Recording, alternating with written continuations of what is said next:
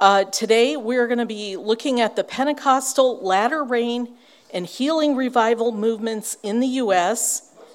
Uh, that were very much at the forefront of things in the American church uh, in the 1940s and 1950s.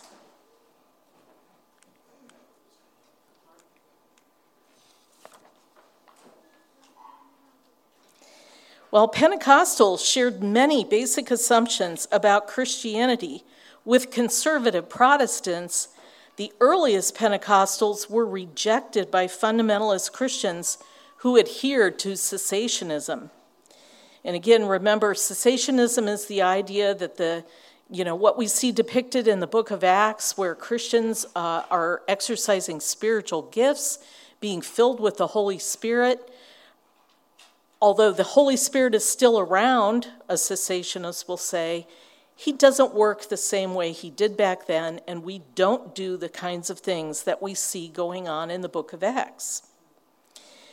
Now, in 1928, the World Christian Fundamentals Association labeled Pentecostalism fanatical and unscriptural. By the early 1940s, this rejection of Pentecostals was giving way to a new cooperation between them and leaders of the new evangelicalism, and American Pentecostals were involved in the founding of the 1942 National Association of Evangelicals.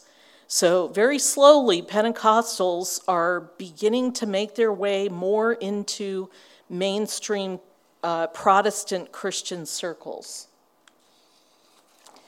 Pentecostal denominations also began to interact with each other, both on national levels and international levels, through the Pentecostal World Fellowship, which was founded in 1947. Although Pentecostals began to find acceptance among evangelicals in the 40s, the previous decade of the 30s was widely viewed as a time of spiritual dryness.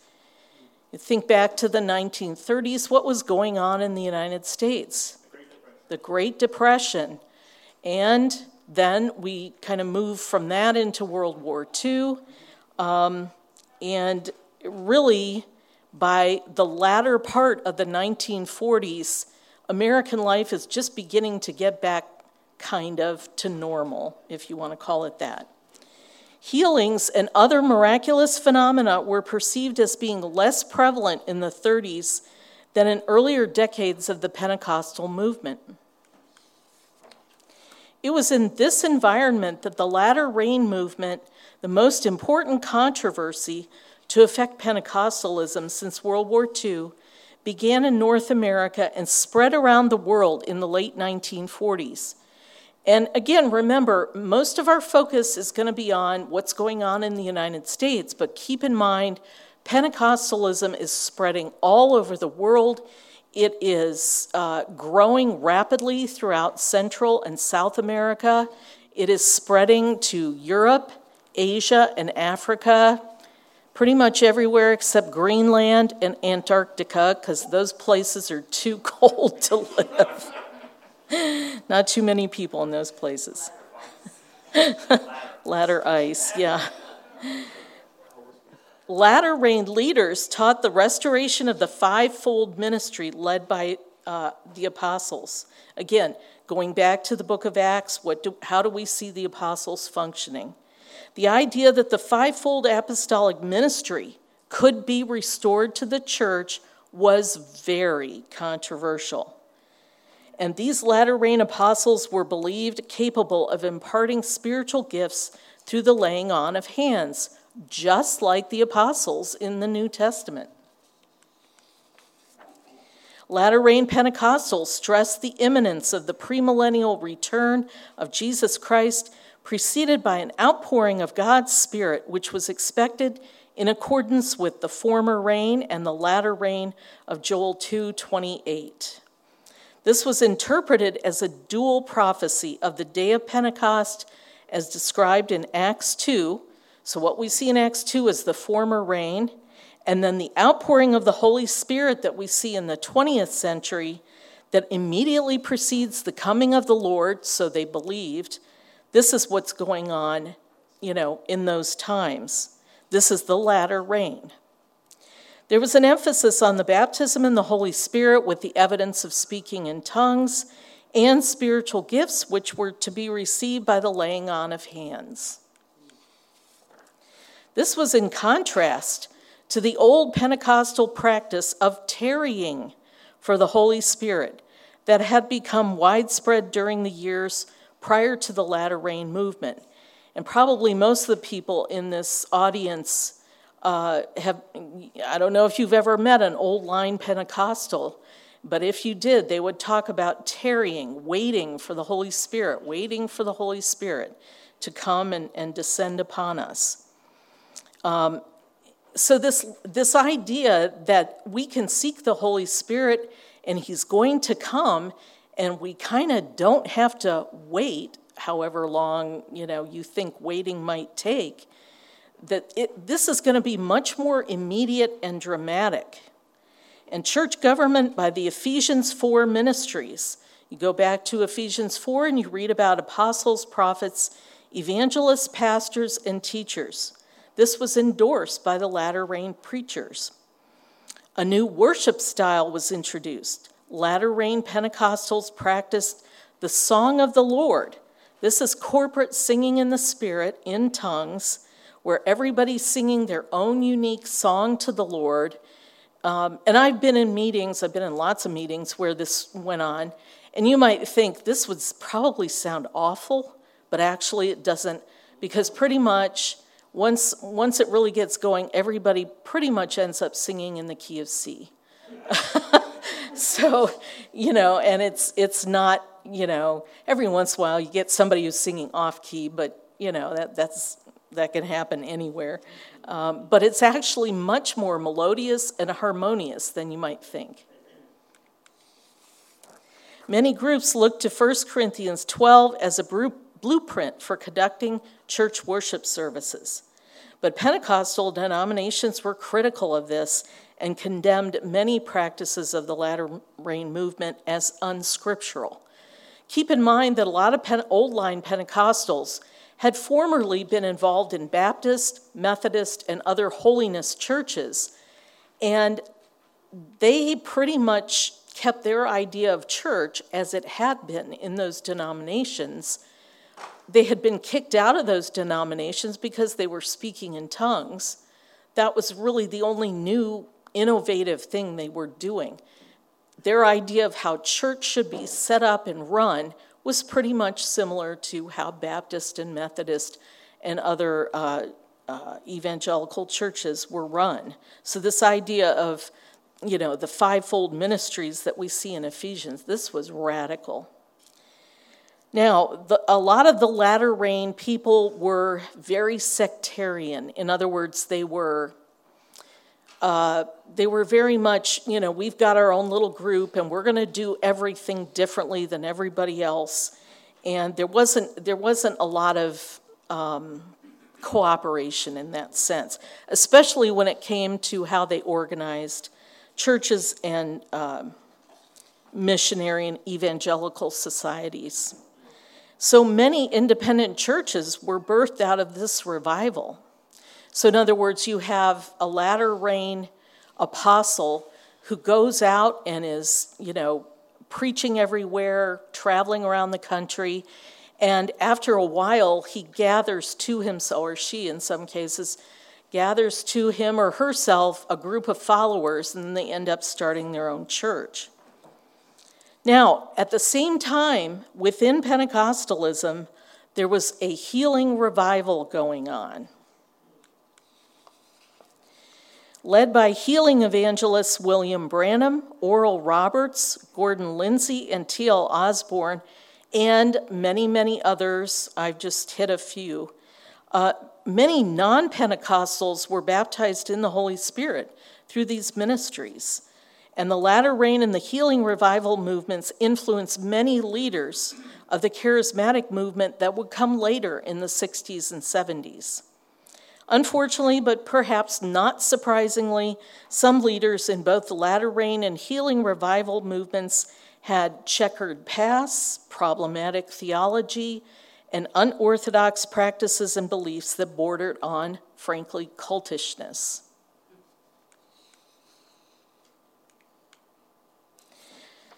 Okay, we're going to take a few minutes to look at William Branham. Born April 6, 1909, died December 24, 1965. He was an American minister and faith healer, one of the first who initiated the post World War II healing revival. He claimed to be a prophet with the anointing of Elijah, who had come to prelude Christ's second coming. And some of his follower, followers have since been labeled a doomsday cult because this group was very much focused on Jesus is coming any day. The end of the world is at hand. Get ready because the Lord is coming back. It's going to be very, very soon. Branham claimed that his parents told him that a light hovered over him in his cradle when he was a baby. He claims to have had a revelation from God at the age of three, and after a nearly fatal accident, he claimed to have heard a voice, another revelation from God, and at that point, he began to seek God. He got involved in the Pentecostal movement and eventually was ordained as an independent Baptist minister.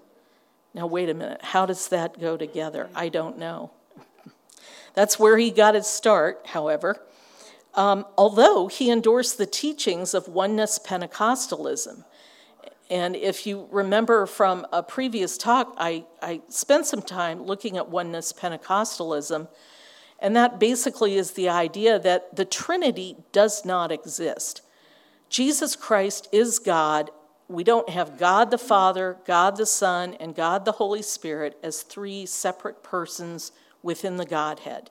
Uh, Jesus Christ is God, and he can manifest himself in different ways.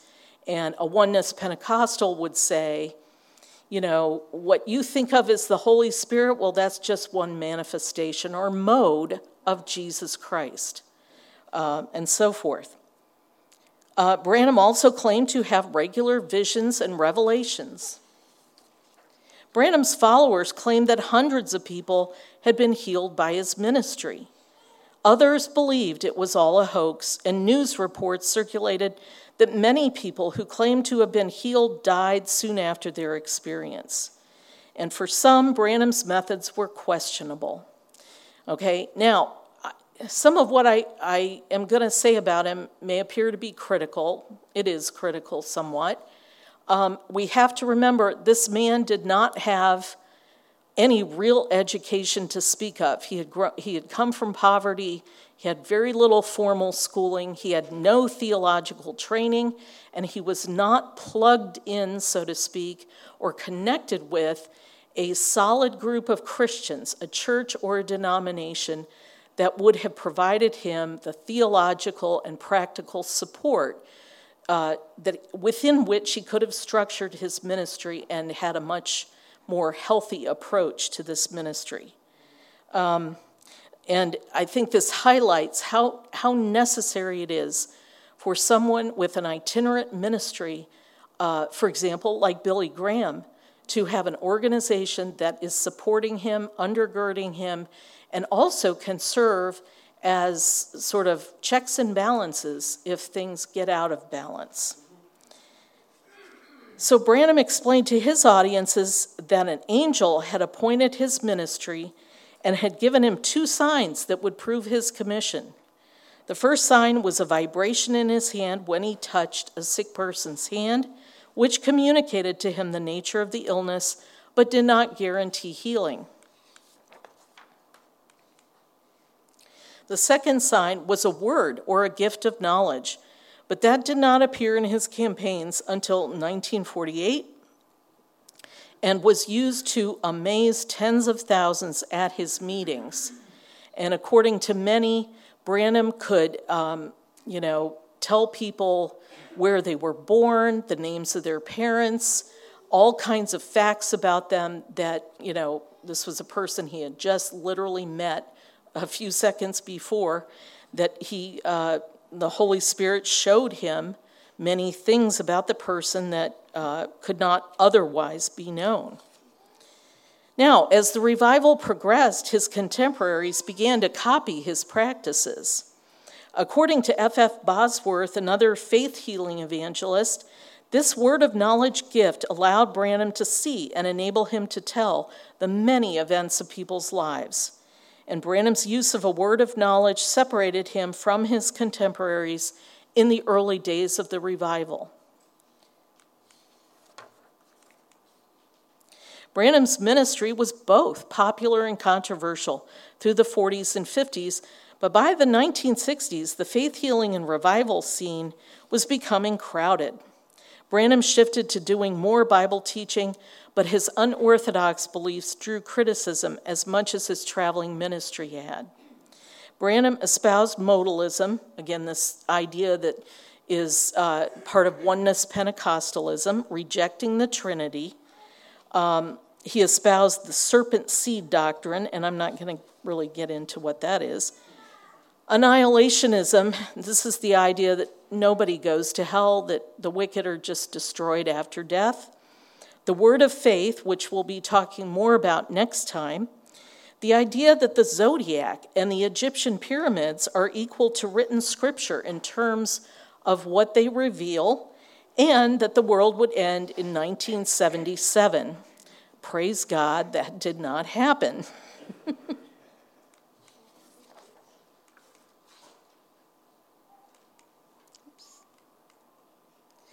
At the, uh, oops, where am I? There we go. Okay, uh, now we're going to talk about James Gordon Lindsay. Uh, usually uh, he went by Gordon Lindsay. Um, some of you, I don't know, some of you may have heard of him. He was a revivalist preacher, author, and founder of Christ for the Nations Institute.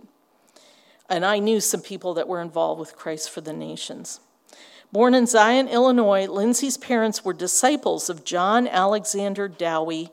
Uh, this is a man who lived in the 19th century, early 20th century. He was really, many people saw him as the father of healing revivalism in America. He really kind of got the movement going. After the family moved to Portland, Oregon, Gordon was influenced by evangelist John G. Lake and converted to Pentecostalism by Charles Fox Parham. Remember, Parham was the early pioneering Pentecostal who, along with William Seymour, really got things going in the early 20th century. At the age of 18, Lindsay began his ministry as a traveling evangelist, conducting meetings in assemblies of God, churches, and British Israelite churches, and among other Pentecostal groups. If you don't know what British Israelitism is, you can look that up on the internet. I'm not going to take the time to go through that. Uh, by 1940, he was organizing large convention meetings, including the 1940 Anglo Saxon World Federation meetings in Vancouver. In 1947, he began, began serving as campaign manager and publicist for William Branham. Although not as gifted an evangelist as the others, his orderly mind, keen business sense, sharp literary skills, and an ecumenical spirit worked together to maintain the movement's integrity, coordination, and growth.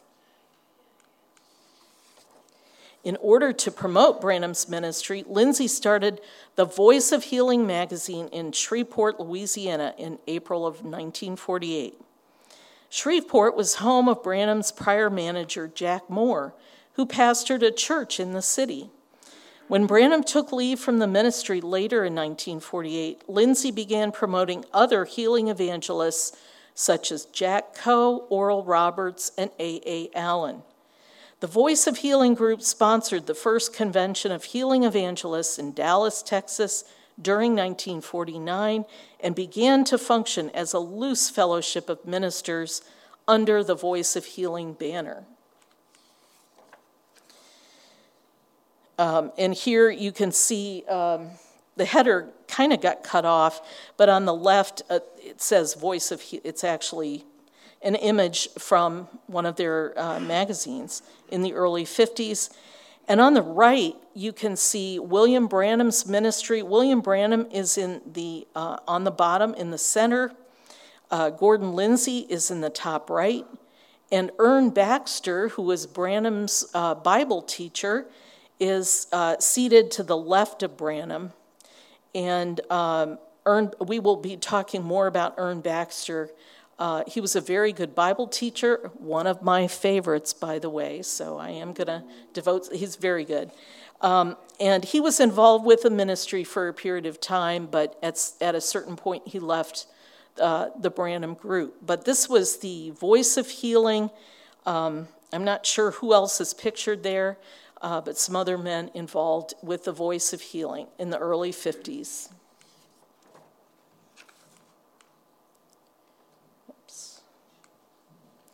T.L. Osborn and F.F. Bosworth were other Pentecostal healing evangelists who became part of the group under the Voice of Healing banner.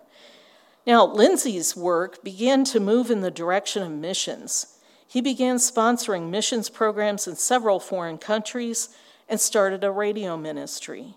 During 1956, he conducted a Winning the Nations crusade, sending teams of ministers all around the world.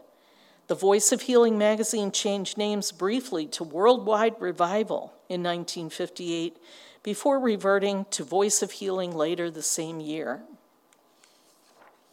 Lindsay changed the magazine's name to Christ for the Nations in 1971. During 1956, he, conduct, he conducted a Winning the Nations crusade, and uh, again, you know, similar to what Billy Graham, you know, a lot of people are looking at what Billy Graham is doing. Certainly the Pentecostals were saying, we can do what Billy Graham does. We can train evangelists and send them all over the world. And um, many of these preachers in the Healing Revival and the Latter Rain group were very active in Canada and in Great Britain and traveled to many other nations as well. Christ for the Nations continued after Lindsay's death, run by his family, and grew to have a missions outreach, church programs, and a publishing group. And Lindsay himself was a prolific author, publishing over 250 volumes of historical and doctrinal books on the healing revival movement and other topics.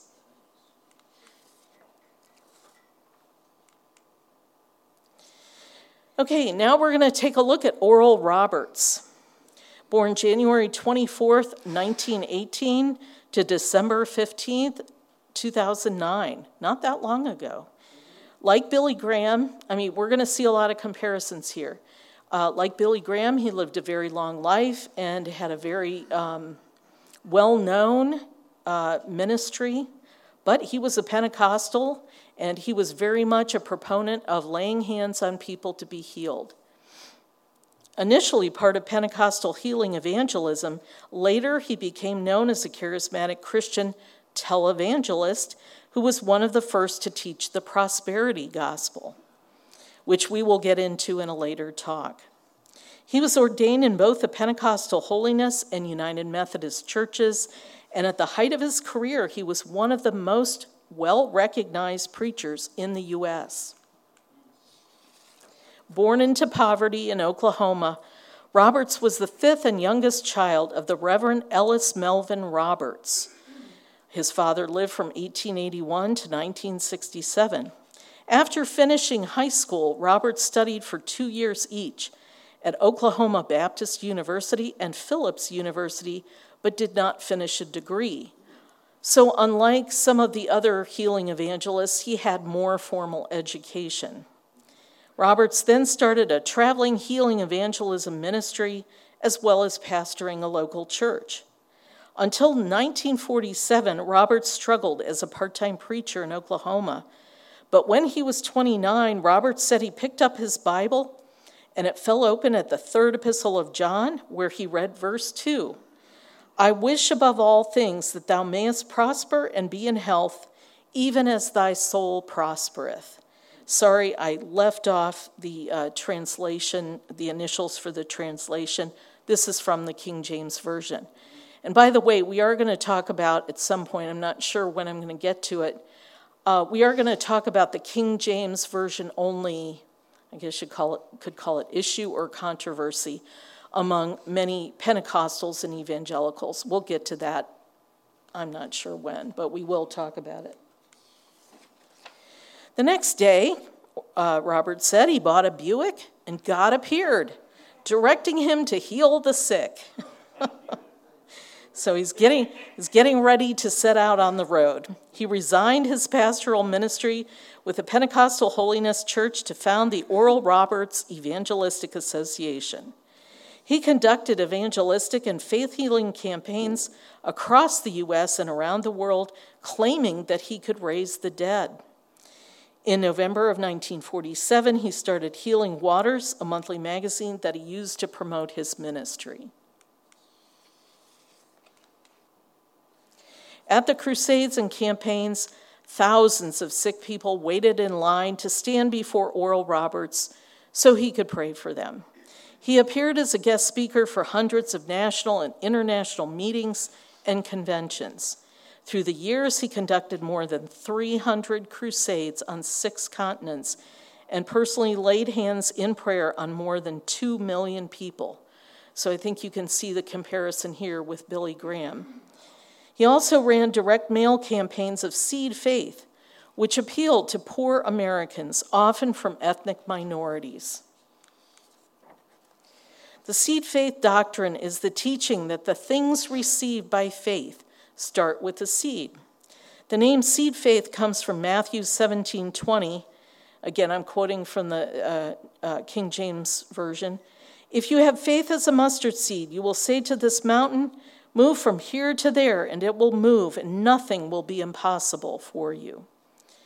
Oral Roberts originally called this concept the blessing pact, and it later became known as seed faith.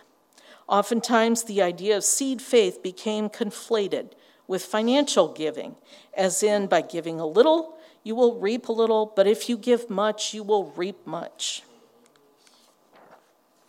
Seed faith operates on the principle of you reap what you sow, 2 Corinthians 9 6. But it's not as automatic as, let's say, the law of gravity. The problem arises when people give financially to a ministry, a church, or some other Christian work, or in other ways, expecting to receive something back in proportion to what was given, or expecting something greater. It is certainly possible to sow generously to a Christian work, but you don't personally gain anything from it in terms of material you know, you may be blessed by seeing the, the work grow and thrive and reach others, but you may not receive any kind of material blessing as a result. And in other cases, you may give uh, not as generously, but the blessings you receive may be much greater than what you gave. You know, you cannot really equate spiritual blessings with money. You can't put a dollar value on those things. However, the problem is, you know, if you're poor and struggling to pay your bills, it may become tempting to, to begin to think, well, if I just give a little bit, God will bless me. Maybe He'll bless me more, uh, you know, financially than what I ended up giving to the ministry. Or maybe not. The seed faith doctrine was part of a larger concept that Oral Roberts taught. Seed faith was one aspect of the abundant life teaching that many Pentecostal and charismatic teachers continue to preach today. The term abundant life comes from John 10:10. 10, 10. I am come that they might have life and that they might have it more abundantly. More abundantly, of course, means to have a superabundance of something. Abundant life refers to life in its abounding fullness of joy and strength for spirit, soul, and body. But it doesn't necessarily mean you're going to live in a big house, wear expensive designer clothes, and drive a pink Cadillac.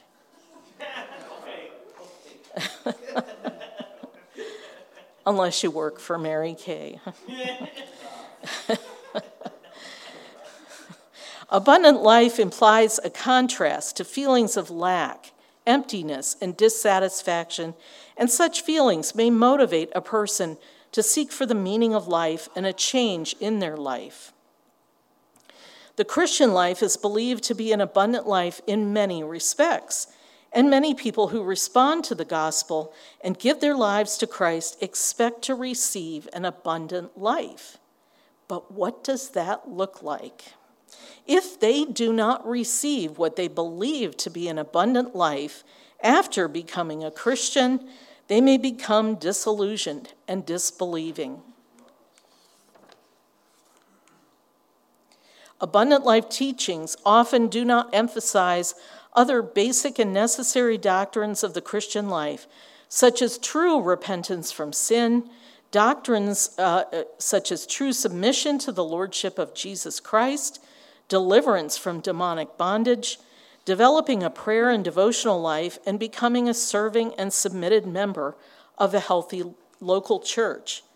And too often, the abundant life is interpreted to look a lot like the affluent, materialistic American lifestyle of the 20th and 21st centuries. So, when a gospel preacher talks about the abundant life, what does he mean by that? What do you think of when you think of the abundant life? Those are good things to, to think about and question. Little to no emphasis is placed on the path of service, suffering, and hardship that we see in the Gospels.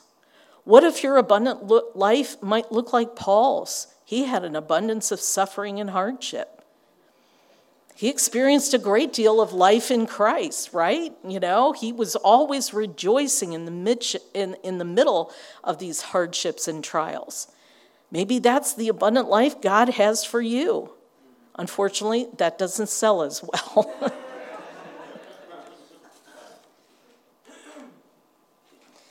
Oral Roberts' teachings on the abundant life were picked up by many charismatic preachers and became part of the prosperity gospel message that became popular in the 1980s and beyond. In 1963, he founded Oral Roberts University in Tulsa, Oklahoma, stating that he was obeying a command from God. The university was chartered during 1963 and received its first students in 65. Students were required to sign an honor code pledging not to drink, smoke, or engage in premarital sexual activities. The prayer tower, opened in 1967, is located at the center of the campus.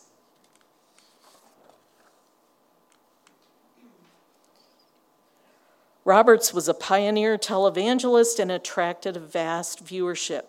He began broadcasting by radio in 1947 and then broadcast his revivals by TV starting in 1954.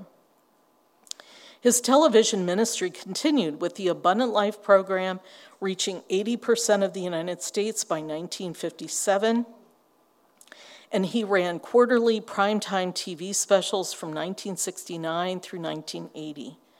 In 68, Roberts left the Pentecostal Holiness Church from and from 68 through 87, he was a member of the United Methodist Church, which maybe not a lot of people realize he did. In 1996, he founded Golden Eagle Broadcasting.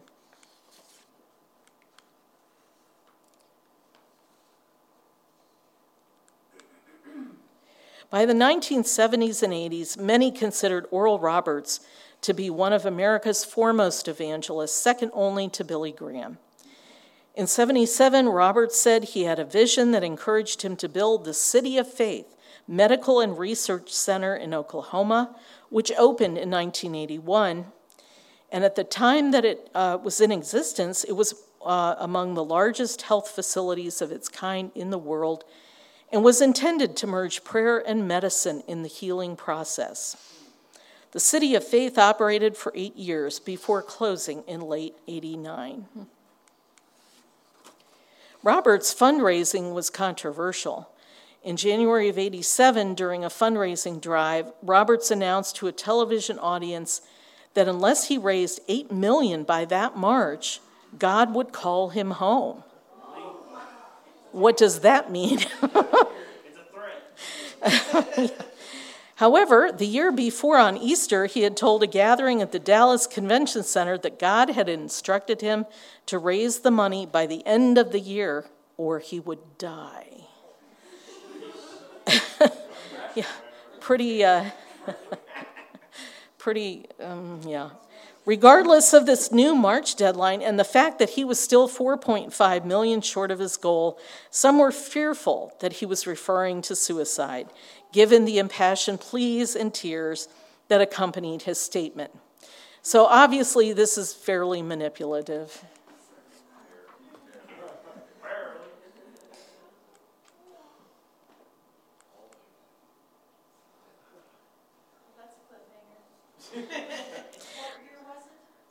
Uh, it's in the latter part of the 80s. 2009, yeah. yeah.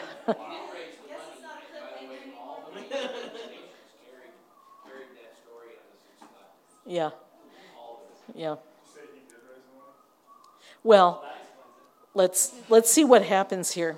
So late uh, in March of 87, while Roberts was fasting and praying in the prayer tower, um, on the campus of Oral Roberts University, Florida dog track owner Jerry Collins donated 1.3 million.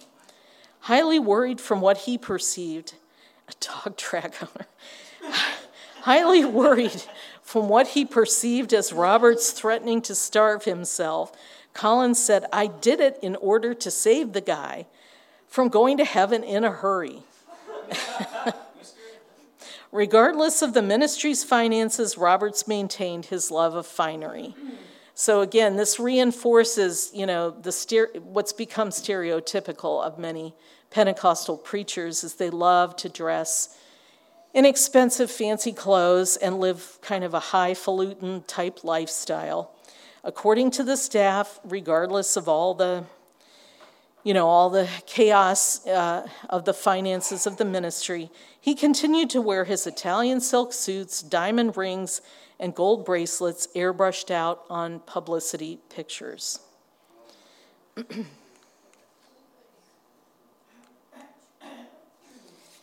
Harry McNevin, an uh, Oral Roberts University board member, said that in 1988, the Board of Regents rubber stamped the use of millions in endowment money to buy a Beverly Hills property so that Oral Roberts could have a West Coast office and house. In addition, he said a country club membership was purchased for the Roberts family. The lavish expenses led to McNevin's resignation from the board. In 88, Oral Roberts and his son Richard were sued for 15 million in federal court by patients at City of Faith Medical Center who claimed the two were frauds who did not visit or heal patients in the hospital. So, um, you know, again, a mixed picture we have here. There are many people who say, I, you know, was prayed for by Oral Roberts, I was sick, and, now, and then I was not sick. I was healed. Um, you know, there, this is what's so difficult to pin down. And the, the fact is that there were many times where the Holy Spirit was impacting uh, the meetings and evangelistic crusades that these people were doing. Many people were touched by the Holy Spirit, many people were healed, um, but other things went on that were not good, clearly.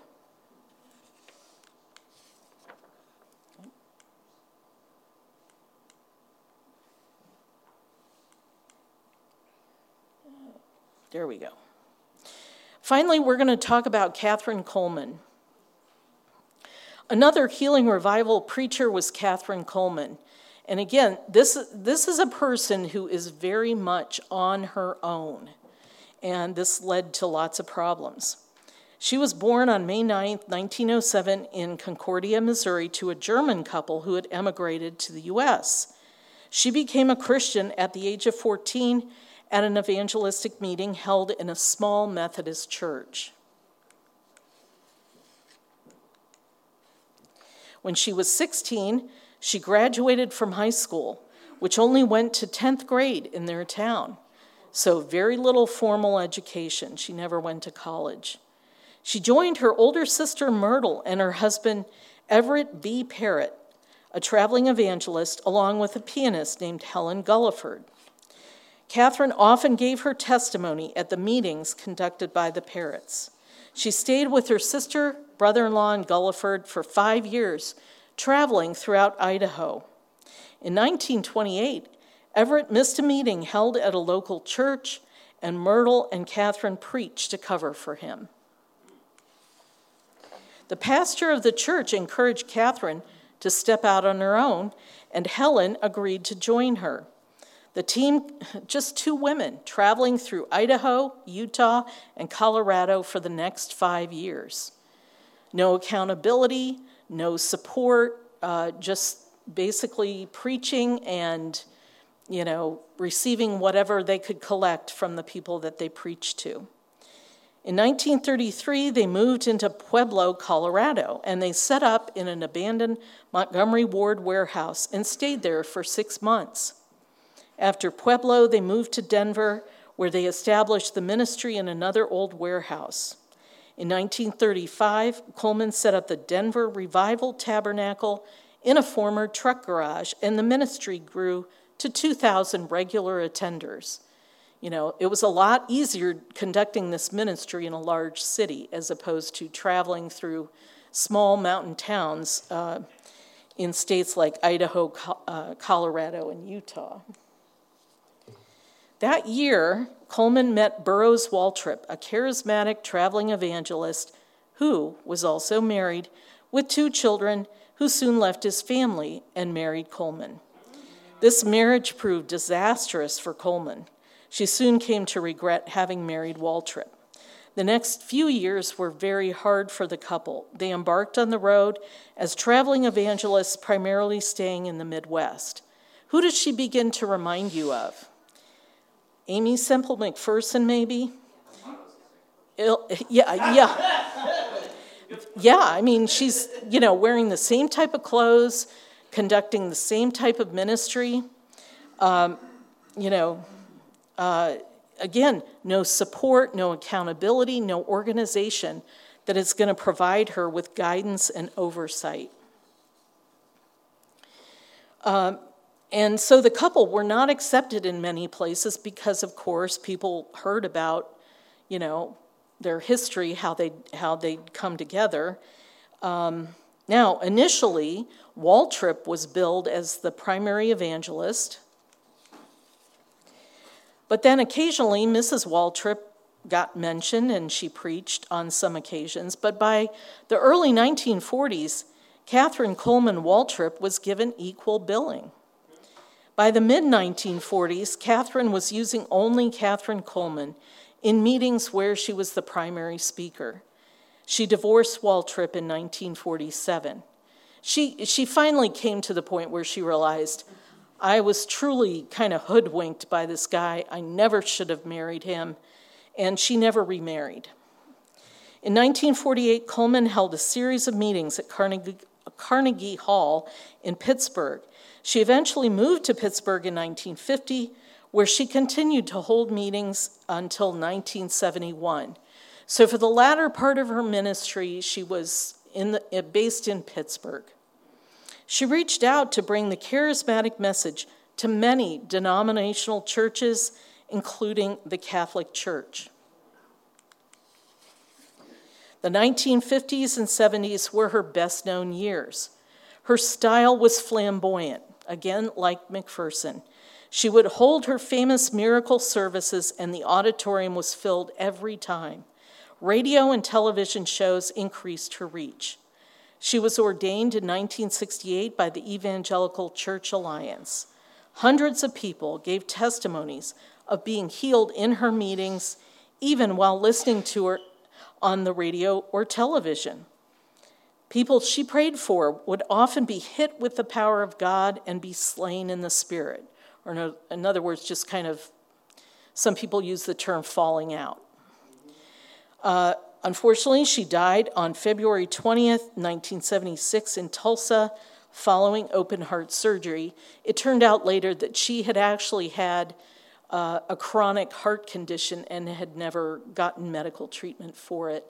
Uh, when she finally did get medical treatment, she didn't survive it.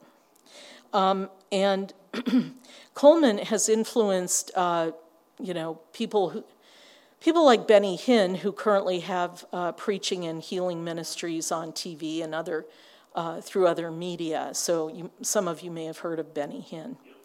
Um, so Kathryn Kuhlman is very well known still today in some circles. Um, this concludes what I have to present on the latter rain and healing revival movement. Um, I've got some uh, sources there. Um, you can find, uh, you know, tons of information on the internet. Uh, an excellent book is The Cambridge Companion to Pentecostalism.